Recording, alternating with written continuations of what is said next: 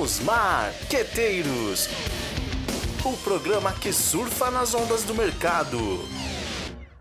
Sejam muito bem-vindos, sejam muito bem-vindas. Esta é mais uma edição dos Marqueteiros. Você que está aí no trabalho, na academia, descansando em casa, no sofá, acomodem-se e venham surfar com a gente nas ondas do mercado. Gente, nosso tema de hoje é marketing inovação e empreendedorismo social. Uau! E a Osmarina da semana é a Marina Camargo. Bom, antes de apresentar a Marina, vou chamar a Ju aqui. Olá, Ju, tudo bem com você? Olá, Macir. Olá, Osmarina. Olá, o, o anagrama aí. Sejam todos bem-vindos. Mais uma, um momento da gente discutir coisas super relevantes, falar sobre empreendedorismo social, marketing, inovação. Opa, hoje tem assunto.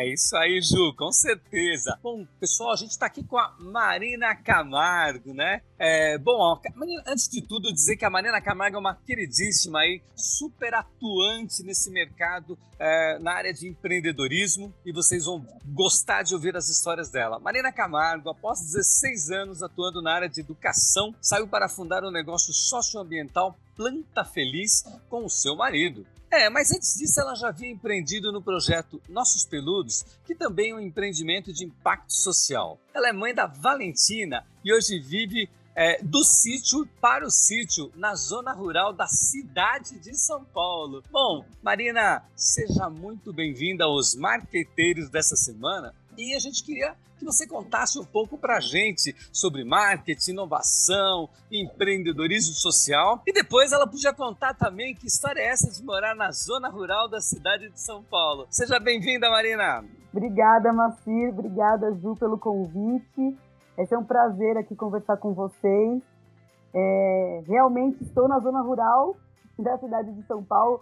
Poucas pessoas sabem disso. A gente até faz uma campanha e a cada 15, 20 dias a gente joga no Instagram perguntando para as pessoas: você sabe que existe zona rural de São Paulo? E aí as pessoas respondem que não. E aí a gente faz de novo post falando sobre isso. Mas sim, existe zona rural. Então eu estou próximo a Parelheiros. É, essa zona existe desde 2014.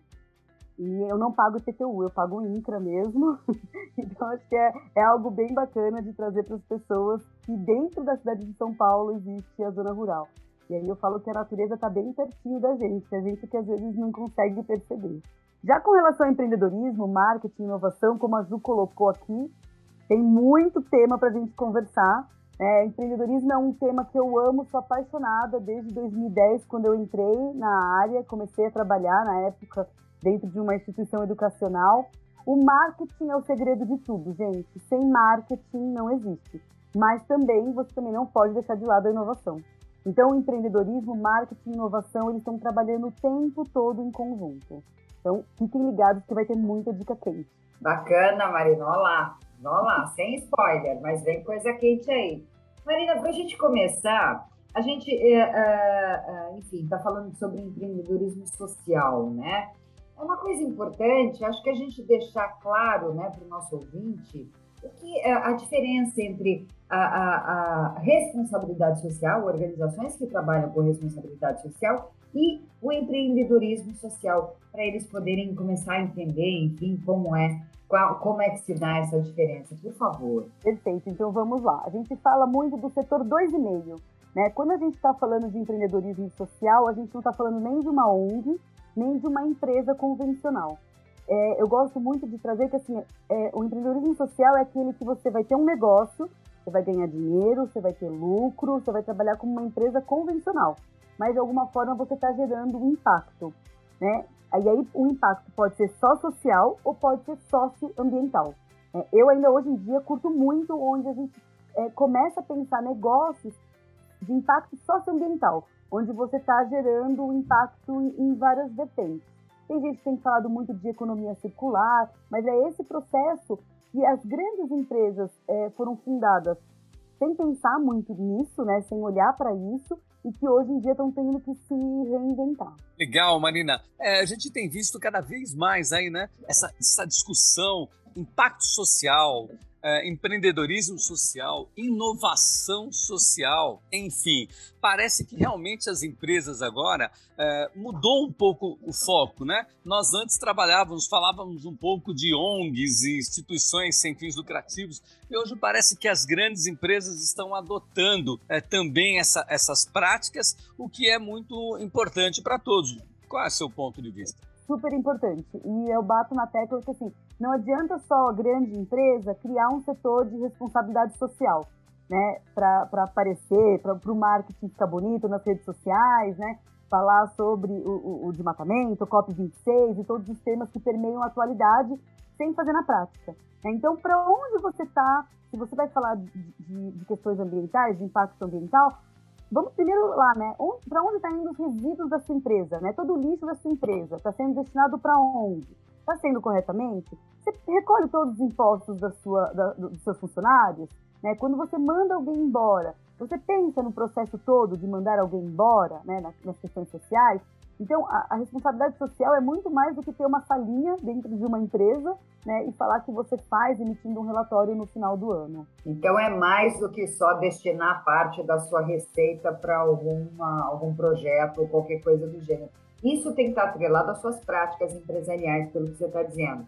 Agora, isso é, não só as práticas empresariais, mas, por exemplo, a questão até da, é, do produto, daquilo que ela oferece para o mercado, isso também tem que estar alinhado, ou seja, no material, na, na, forma de compra, na sustentabilidade, na negociação, que seja capaz de manter o seu fornecedor é, em pé, né? né? Que ele, enfim, também consiga se manter longevo no, no negócio. É, é, é, por aí também?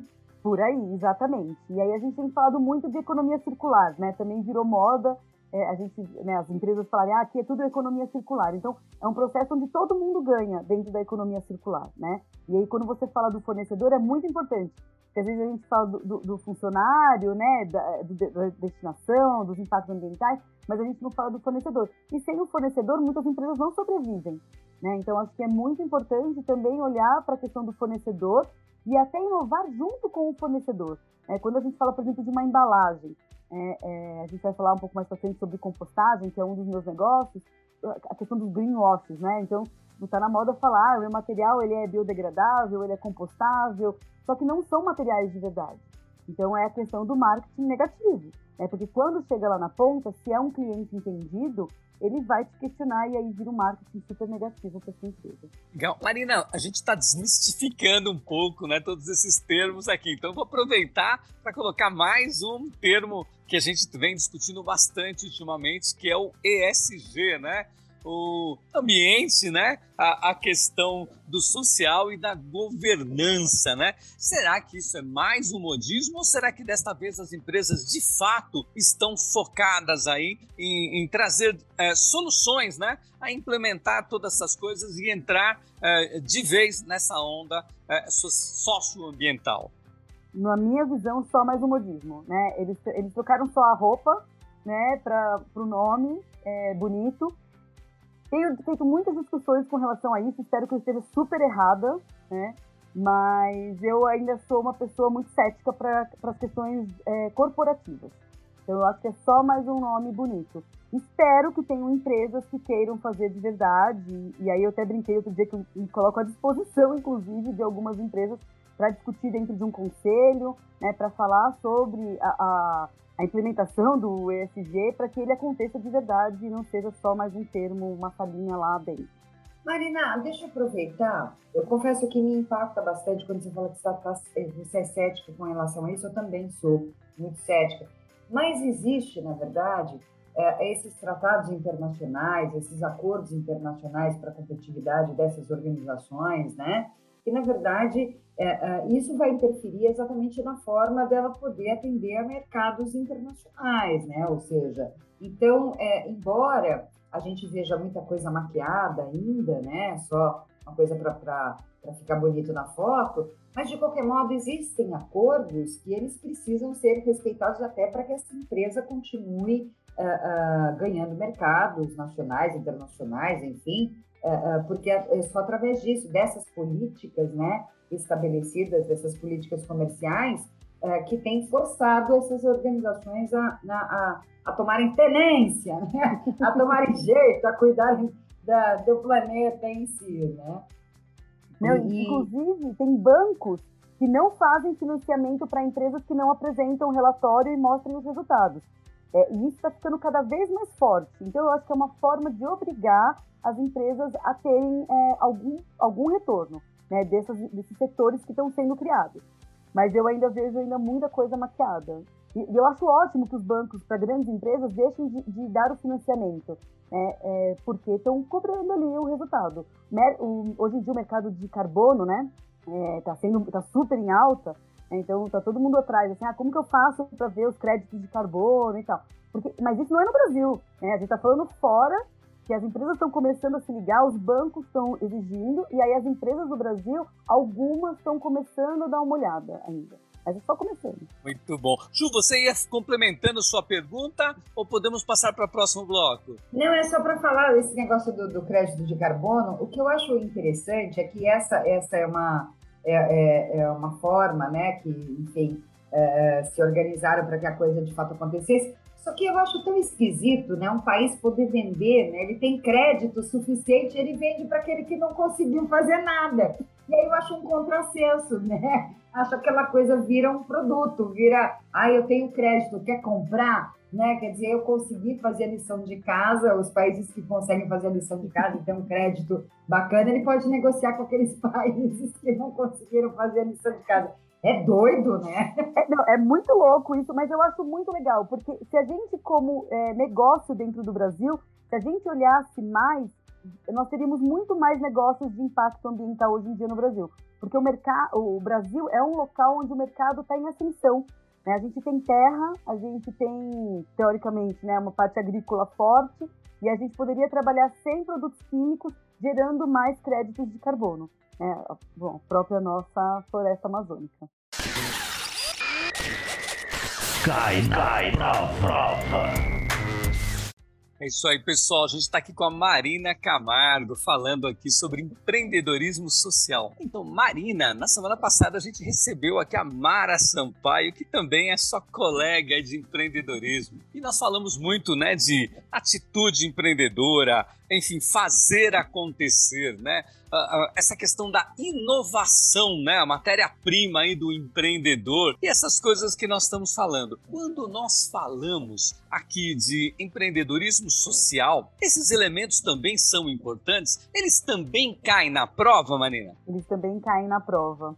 E tem é, o próprio livro da Mara Sampaio, né, o da Alice, que foi um dos primeiros que eu ajudei a, a construir, e tenho muito orgulho disso. Ele trata desse assunto o tempo todo. Né? Então, tem muitas pessoas que me procuram e falam: Ó, tá aqui o livro, né?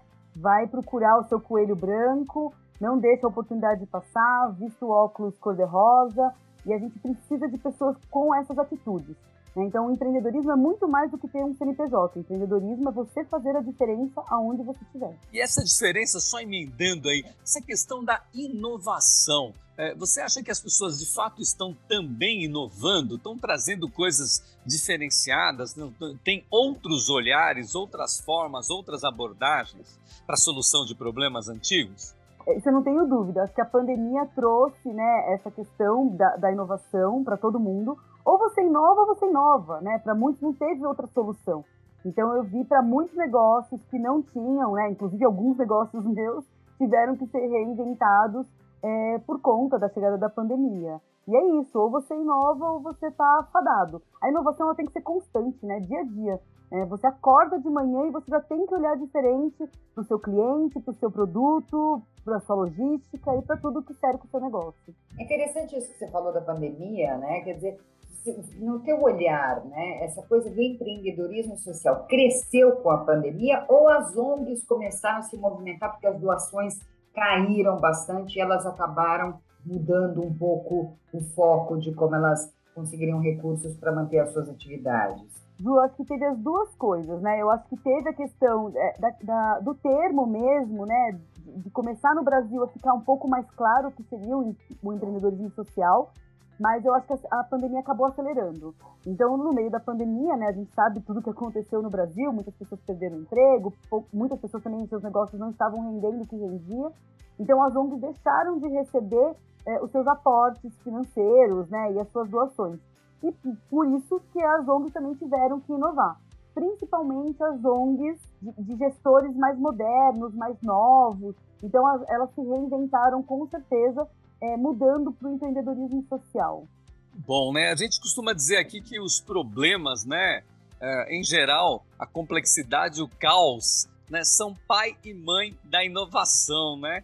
E, mas é curioso como a gente precisou é, ter uma pandemia para poder é, resolver problemas, por exemplo, que já estavam aí acontecendo, que eram problemas de comunicação, problemas de conectividade. Agora vamos voltar isso para o lado social também, né? Não que não seja, é, não tenha, teve um impacto social importante a pandemia, mas agora abrangendo todas as outras áreas. Nós estamos vendo aí que o o planeta está aquecendo. A gente cada dia encontra mais animais, né, cães, gatos nas ruas sendo uh, dispensados pelos seus é, proprietários de, de forma, enfim, sem nenhuma é, de qualquer jeito, né, desamparando os animais e tantas outras coisas. E são coisas que a gente já tem aí uma, um aceno, né? A gente já está vendo isso e ninguém faz nada por isso. É necessário ter uma pandemia climática, uma pandemia também é, em relação aos animais, uma pandemia em relação às coisas para que as pessoas acordem.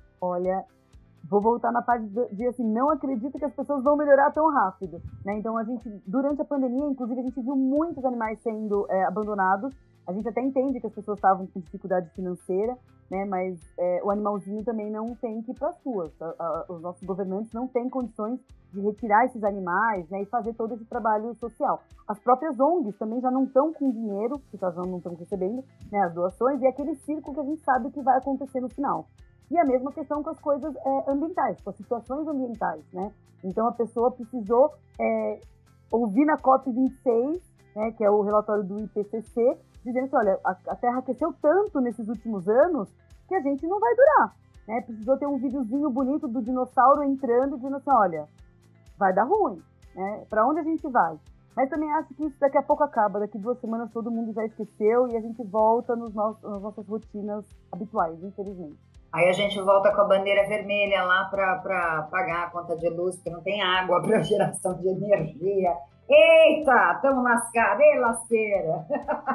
Mas, uh, Marina, com relação né, essa questão da, uh, da questão ambiental, né, uh, como é que a gente poderia chamar a atenção desses jovens empreendedores, né, para que, enfim, eles, eles tivessem atenção nisso? Como é que eles podem praticar isso dentro dessas dessa do empreendimento que eles estão uh, querendo encabeçar como um novo negócio e tal. O que, que ele deve ter atenção para essas questões, para que, enfim, ele possa ser um empreendedor, uh, se não social, se caso não seja aquilo efetivamente que ele quer, mas uh, pensar nessas questões, como é que ele pode aplicar alguns conceitos ali desse empreendedorismo social dentro, de repente, de um, de um, de um negócio, por, por exemplo? Vamos lá, Ju, eu, eu tenho visto, né, e aí vocês professores, né, podem me corrigir se eu estiver errada, mas assim, eu tenho sido muito procurada para mentorar alguns negócios que não são da área social, mas que são pessoas, são jovens, e aí vou colocar assim, é de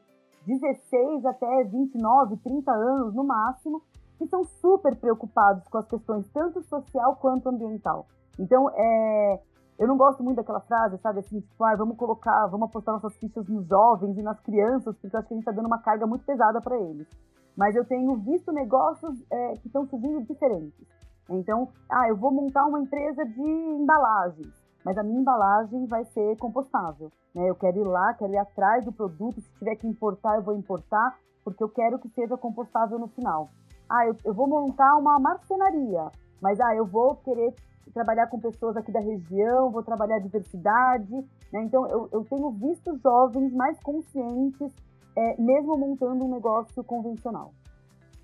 É, Marina, nós entrevistamos aqui um tempo atrás a, a professora doutora Denise Cury, né? Ela falou que o marketing para os millennials é, tem que ser verde, né? vai ao encontro disso que você está colocando aí. E também ao encontro do que você está colocando aí, né? É, está a questão do é, é, o seu ceticismo em relação às empresas, né? Que é, o interesse das empresas apenas, né? E de certa forma a Denise também colocou isso, dizendo que muitas vezes essas ondas têm, elas têm dado certo ou têm andado, né? É, têm evoluído na medida que isso interessa aos empresários. Por exemplo, energia elétrica é interessante, né? Quando você baterias, carros a bateria, interessa muito, né? Por quê? Porque as pessoas têm interesse. Então, se as pessoas têm interesse, elas vão comprar. Então, a pessoa não está pensando no planeta, ela está pensando em outros que pensam no planeta e que vão adquirir esses tipos de,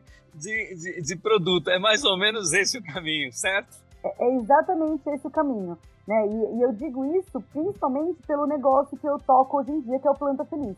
Né? As pessoas, é, essa, essa mesma empresa, ela vem sendo pensada desde 2009. Eu fiz várias pesquisas, por exemplo, em 2016 as pessoas não pagariam pela coleta de resíduos orgânicos aqui na cidade de São Paulo, sendo que isso já era feito em outras cidades do Brasil, como Rio de Janeiro e Florianópolis.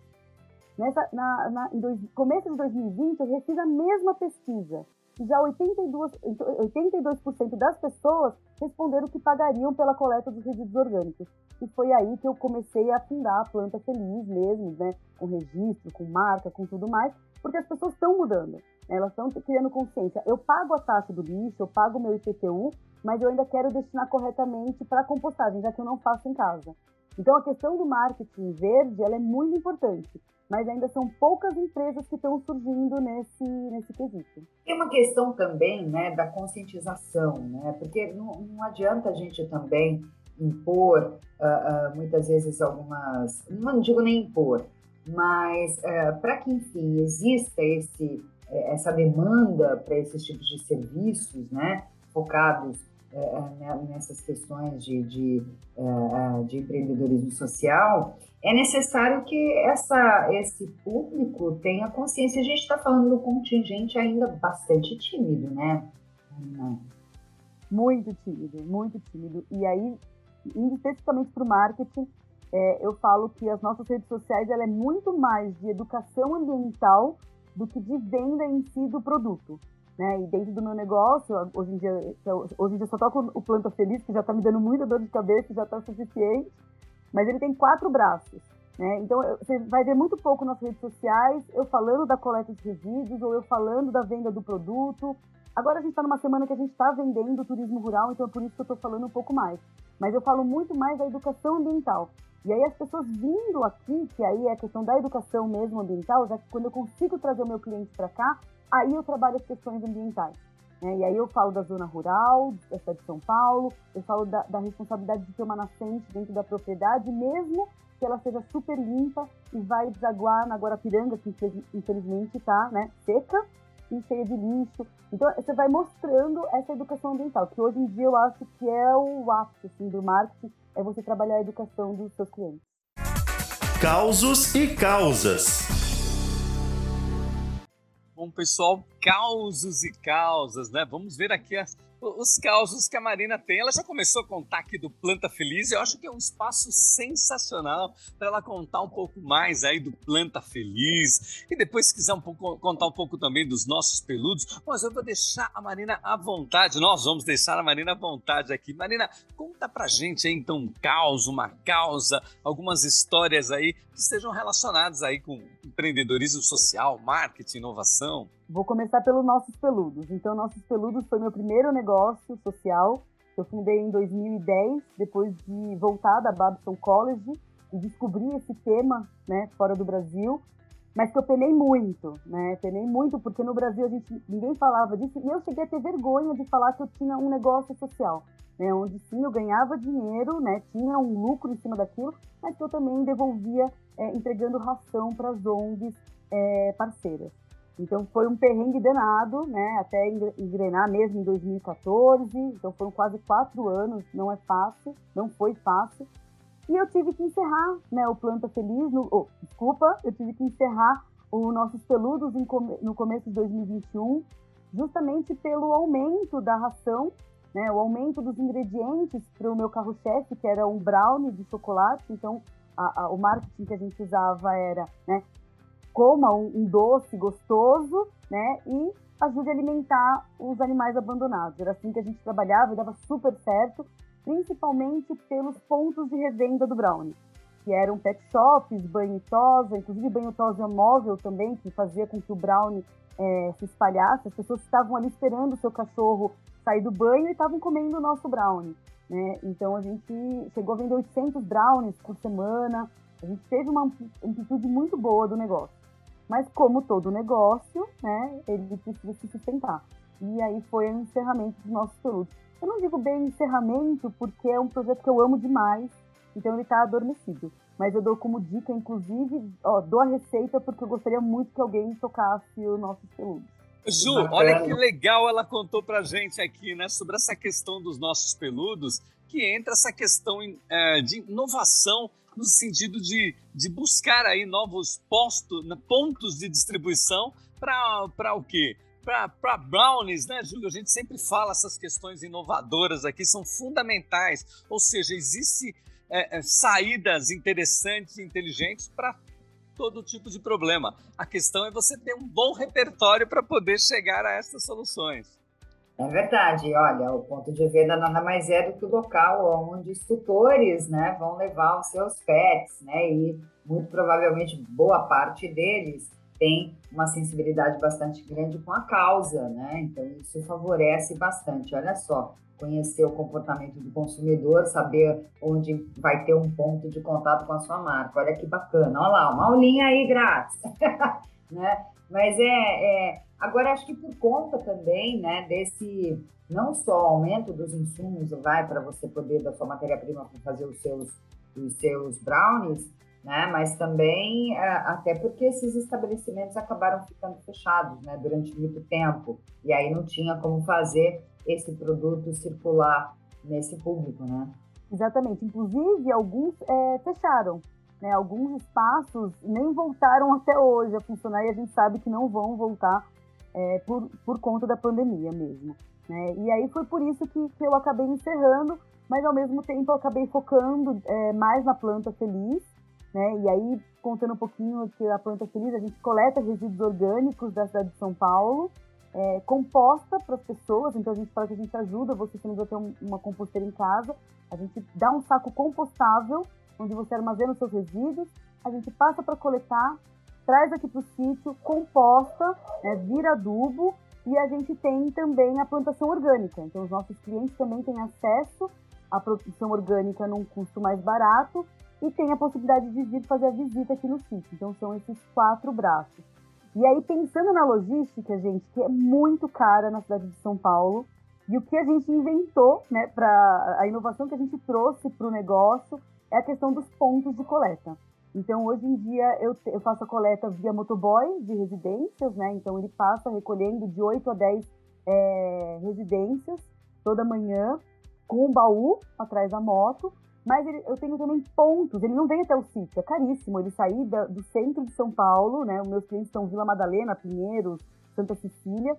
Ele sair do centro de São Paulo e vir aqui para o extremo sul da cidade de São Paulo é, é caro. Então eu tenho pontos de coleta onde esse, esse resíduo é armazenado e depois a gente traz todo esse lixo orgânico para cá.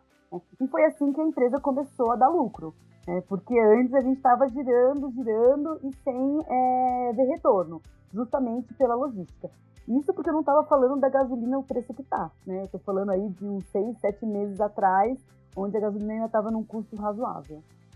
Ou seja, é uma, é uma empresa social que tem uma verdadeira engenharia de gestão, né? Você já falou em operações, né, logística, você já falou em coleta aí com as pessoas, a questão da distribuição, e já falou na, na rentabilidade. É, muito bom, empresa social, mas com cabeça, com gestão de qualquer outro tipo de, de empresa, né, que tem que dar resultados. E acho que tem a questão também que, que, vale reforçar, que é a questão do marketing, né, gente? Hoje em dia, se a gente não está nas redes sociais, é, não digo que tem que estar o tempo todo, né? E o que a gente tem observado é que as pessoas elas querem muito mais saber o que a gente está fazendo. Então, hoje em dia, o que tem chamado a atenção não é eu falar sobre a coleta, não é, mas é eu, eu dar o bom dia mostrando os jumentos que a gente tem. Né? É, é, o bom dia onde a gente vai falar, olha, hoje a gente vai mexer nas minhocas. Né? E eles querem ver essa nossa rotina. E aí acabam sendo nossos clientes justamente por acompanhar essa rotina é, rural. Né? Porque também tem a questão do, do, trazer o equilíbrio dentro do marketing, onde a gente possa mostrar, olha, você está aí vivendo na cidade, a gente está aqui e a gente pode trabalhar em parceria para as questões da sustentabilidade dentro da cidade de São Paulo. Então a gente tem trabalhado muito essa parte. Bacana. Deixa eu te fazer uma pergunta, Marina. É, você falou que está tá sempre muito focado nessa coisa de educar o público, você usa muito as suas redes até para falar de educação ambiental e tal. Existe uma demanda, uh, ou você tem, tem focado nessa coisa de, de, de, seminários, palestras, enfim, de levar isso até para algumas comunidades para poder, enfim, ampliar esse pensamento de, da, da compostagem, da agricultura familiar, né, para, enfim, até uma questão de sustentabilidade nesses momentos difíceis, né, econômicos bastante complicados, até para uma questão de subsistência, muitas vezes, né? Sim, a gente tem super ampliado, muito é, pelas redes sociais, porque eu acho que isso, né, YouTube principalmente, as lives do Instagram, a gente tem feito bastante, mas a gente tem feito presencialmente. Então, por exemplo, aqui no Extremo Sul, a gente tem trabalhado e incentivado, né, sem a ajuda dos nossos governantes, é, a montagem de hortas em praças públicas, né? A praça é nossa. Eu tenho, vira e mexe eu falo assim, gente, a praça é nossa se a gente não fizer e deixar aquela praça daquele jeito, ela vai continuar feia, né? A não ser que ela seja adotada por alguma empresa que tenha algum interesse em adotar aquela praça. Mas enquanto isso, vamos nós adotar a praça. Vamos montar uma horta onde vocês podem ah, utilizar desses, eh, desses alimentos que vocês vão plantar e fazer a compostagem. Né? E aí a gente fecha esse ciclo que eu acho lindo, que é a mesa, né, o lixo orgânico sendo compostado, ele vira adubo e volta para a plantação orgânica, que volta para sua mesa. Então a gente fala muito disso nas redes sociais. A gente tem levado, eu, eu inclusive tenho dado mentoria para duas empresas aqui em São Paulo, porque a Planta Feliz é pioneira, mas a gente precisa de mais empresas. Né? Se a gente pensar na quantidade, são 18 mil toneladas de resíduo que vai para o aterro sanitário, todos os dias. Então, assim, não cabe mais. Né? Não, mais ou menos a questão da, da do aquecimento, né? Está aquecendo, ninguém está fazendo nada. O aterro está ficando cheio, ninguém está fazendo nada. Então, vamos compostar. Né? Pode ser assinando com Planta Feliz, pode ser adquirindo uma compostura na sua casa ou dominando a praça. Né? Vai lá na praça e começa a fazer compostagem, monta uma horta, oferece alface para os vizinhos que vai ficar todo mundo feliz.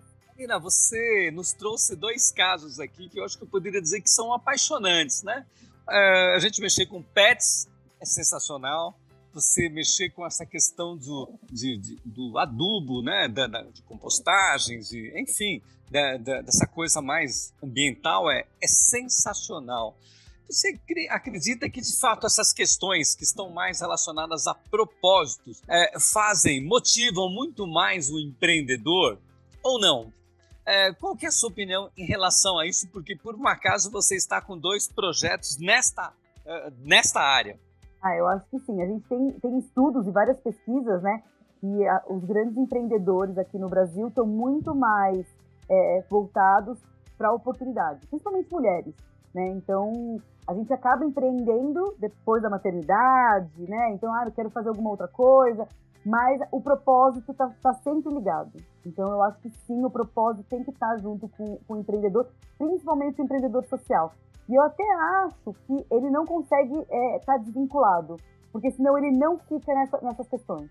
Né? O propósito tem que estar tá, é, aliado ao empreendedorismo. Senão ele desiste, porque não é fácil. Né? Não é fácil você, por exemplo, ir numa ONG ver milhões de animais ali, às vezes machucados, doentes, né? E você, tipo, não, então é, é, eu tenho que ter um propósito para lidar com isso. E a mesma coisa do, dos resíduos orgânicos, né? Eu chamo de resíduo porque é o termo técnico, mas é o nosso lixo orgânico.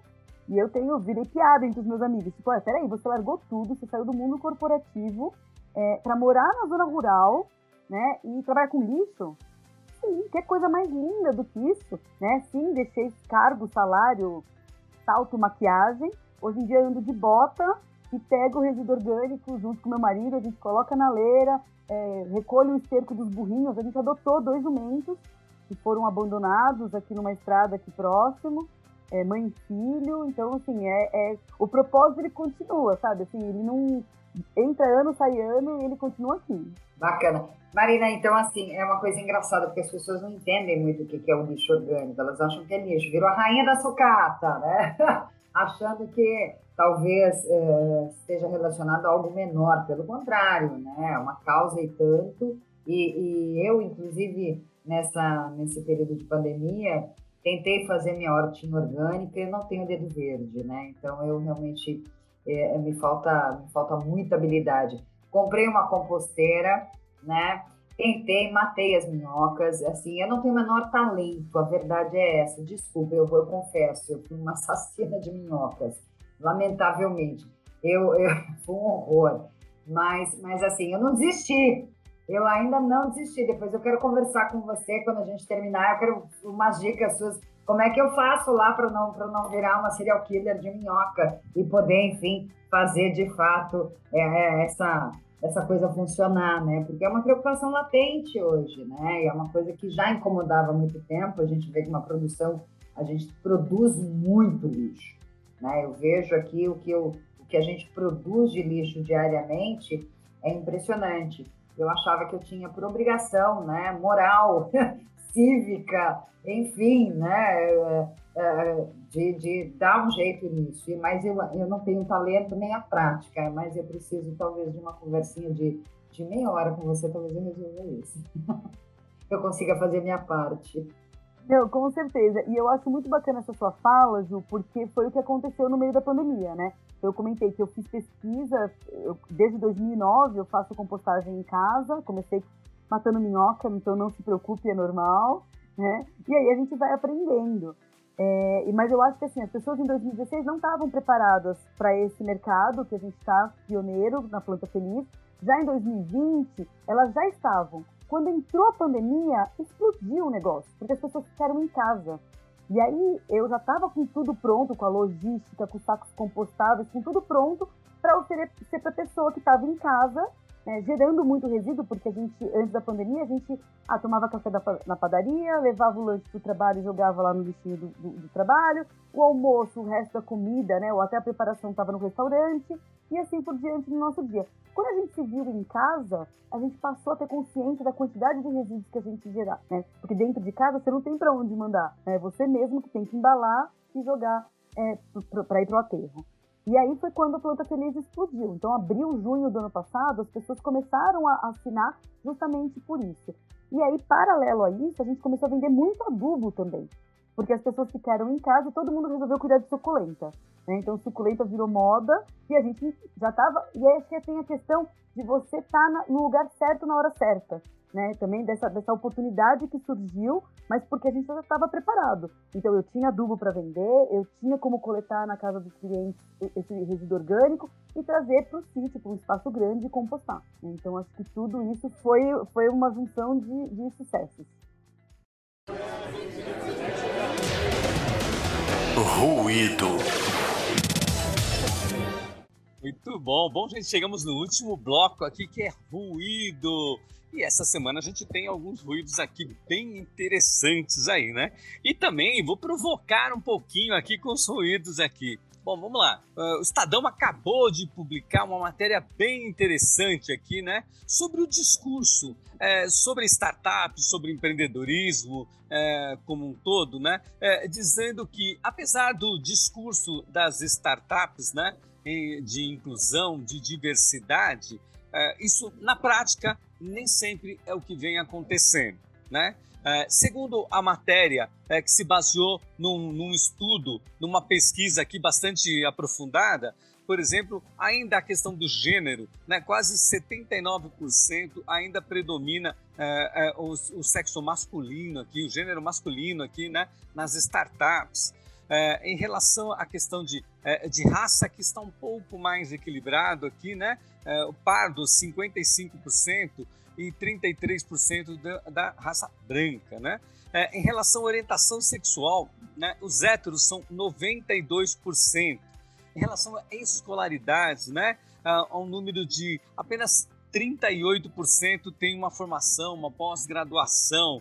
Então, era muito legal é, vocês comentarem essa questão aqui do discurso e da prática, de fato, né? De, sobre tudo isso que nós estamos falando aqui. É interessante, né, Márcia? Porque a gente já parte do princípio que a startup, né, ela já, já vem até conceitualmente com essa questão da inovação, de trazer essa coisa uh, uh, inclusiva, divers, uh, trazendo a diversidade na, na sua, na, nos seus modelos de negócio e tal. E a gente vê que essa pesquisa frustra bastante um pouquinho essa expectativa que a gente tinha, né? É, mesmo porque, quando a gente está falando de inovação, a gente não está falando só a questão da diversidade como uma coisa de inclusão mesmo, de participação coletiva e tal. A gente está falando exatamente porque é, a inovação acontece com as pessoas diferentes, né? Em ambientes heterogêneos, né? É, com pontos de vista, culturas diferentes, é, mentalidades completamente divergentes, exatamente para que aconteça esse ruído, né? Já aproveitando até o nome do bloco, para que a inovação aconteça, é importante ter confronto, claro, dentro dos, do, da, da linha de campo, né?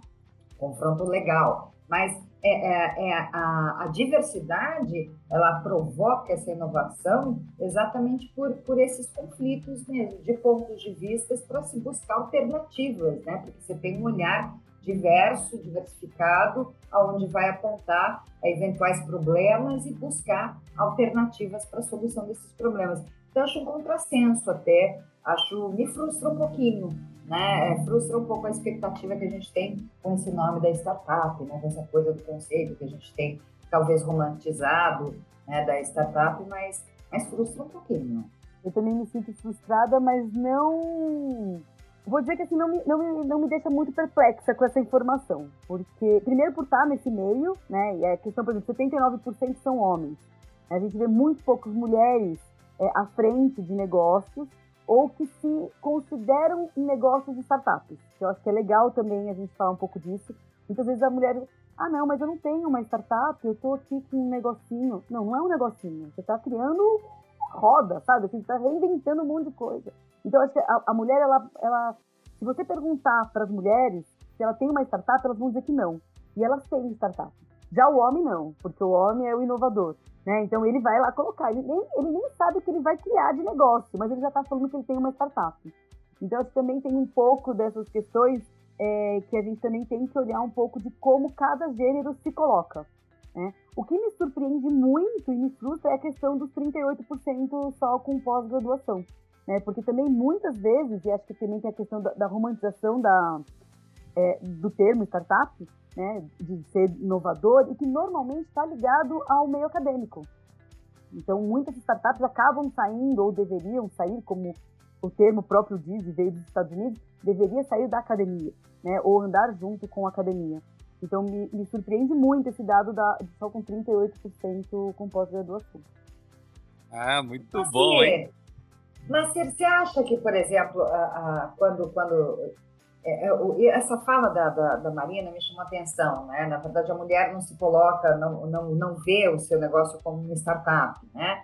Uh, você acha que, por exemplo, esse negócio de muita gente busca o empreendedorismo, de, uma modo, de um modo geral, até como alternativa de renda, né? Porque pela falta de emprego, então é uma questão de necessidade. Ou ela se vira, monta uma empresa aí, monta um CNPJ, vai atrás, vai à luta, porque ou é isso ou é nada, né? Uh, uh, será que isso também não se dá uh, pela falta da mentalidade? De repente, tudo isso aí virou startup, né? Quer dizer, se todas essas alternativas de rendas aí for, estão sendo chamadas de, de, empreendedorismo, etc. E de repente, talvez seja até um retrato de um equívoco até do, do que a gente do que está se apresentando aí, não sei. Minha, ô, ô, Ju, talvez... Ju, vamos lá, eu acho que você colocou uma coisa muito legal, que é essa questão de, do nome startup, né? É, no momento, quase tudo a gente fala startup, né? Há uma onda muito grande, né? De, de se usar o nome, até banalizar um pouquinho, né? Então, é claro que a gente tem uma definição para startup, é uma empresa que é, é formada com, com claro, né, com parte de um processo inovador, é, enfim, e tem um número, tem uma, uma quantidade, até uma quantidade X de anos de crescimento, ela é considerada uma, uma startup. Mas o que a gente devia deixar claro aqui, acho que a sua pergunta, essa sua colocação foi muito legal, que a gente se refere não é a startup em si, é o modelo startup.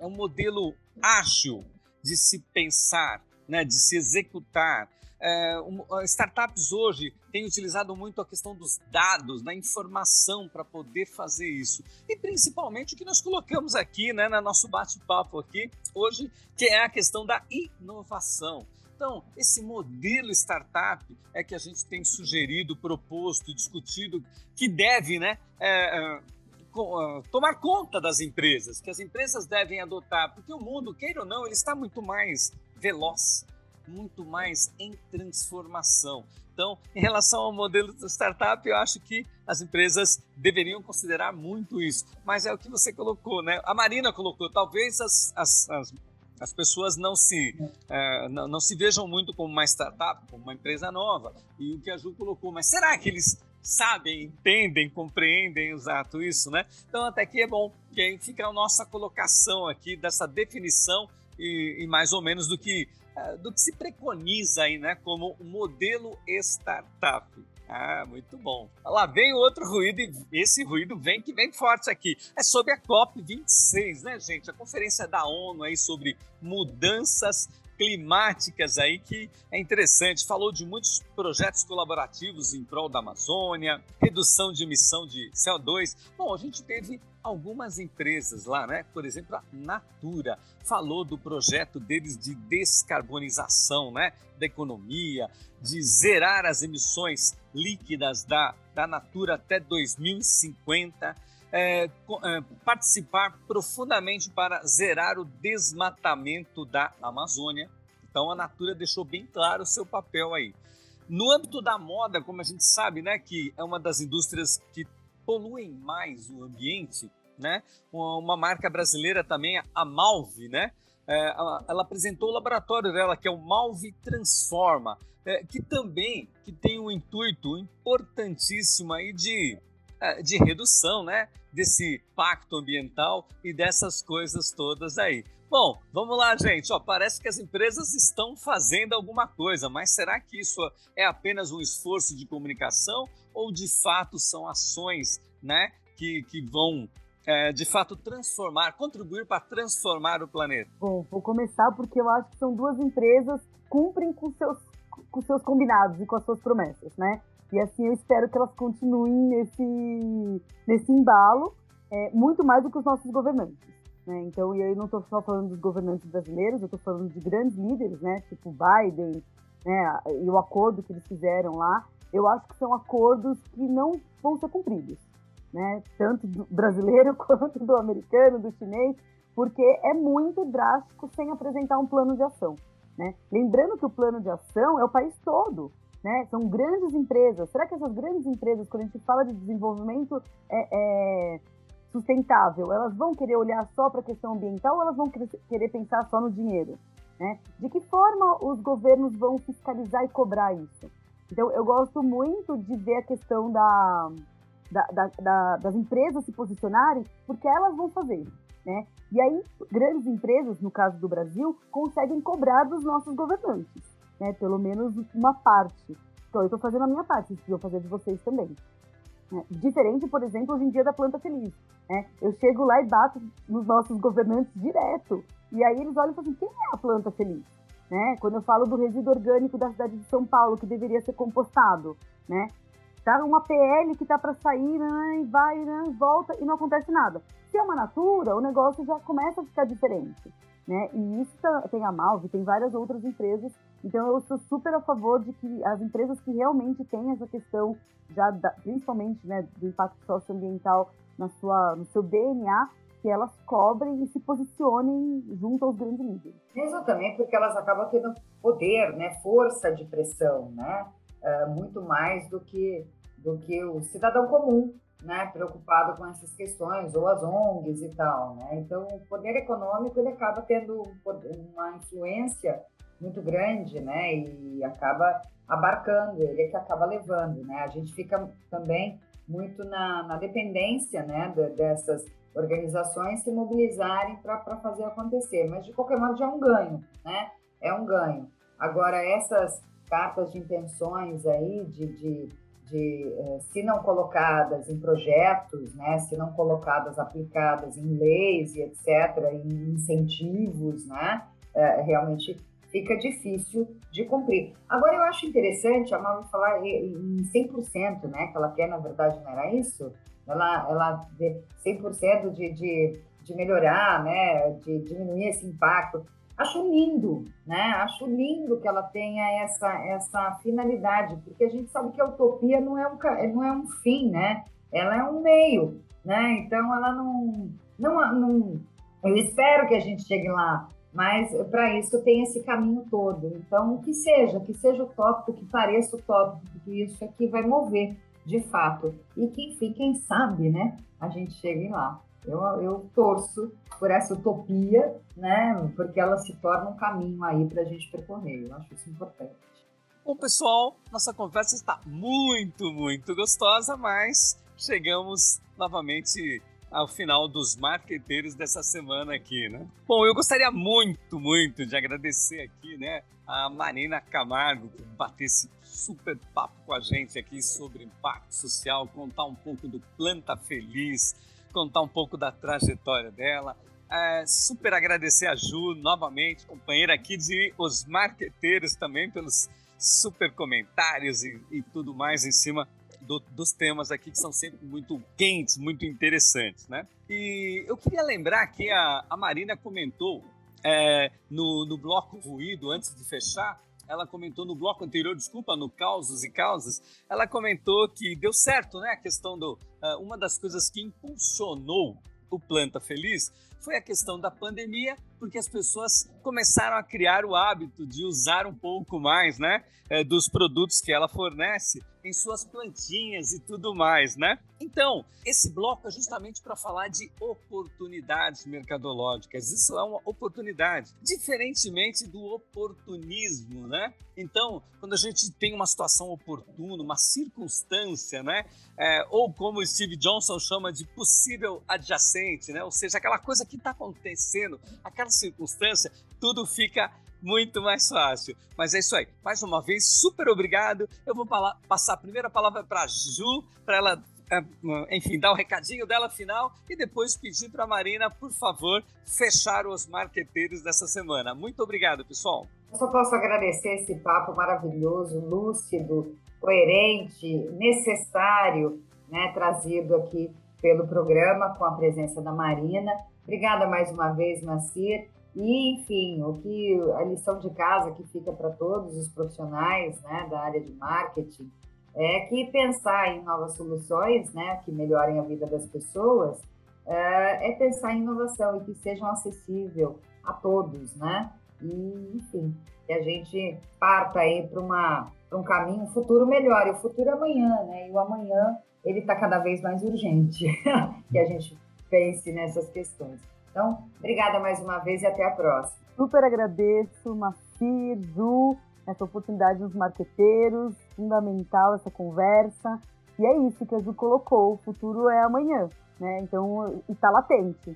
A gente precisa inovar, a gente precisa empreender onde a gente estiver e fazer a diferença. Né? Por nós, pelos nossos filhos, no meu caso, que o tempo todo eu fico pensando como que vai ser o futuro é, para Valentina, mas também para o futuro do planeta. Né? O que, que a gente quer é, para o nosso amanhã? Acho que é isso que a gente tem que sempre refletir. E a inovação vai estar tá lá, gente. Se a gente não inovar, não vai ter futuro.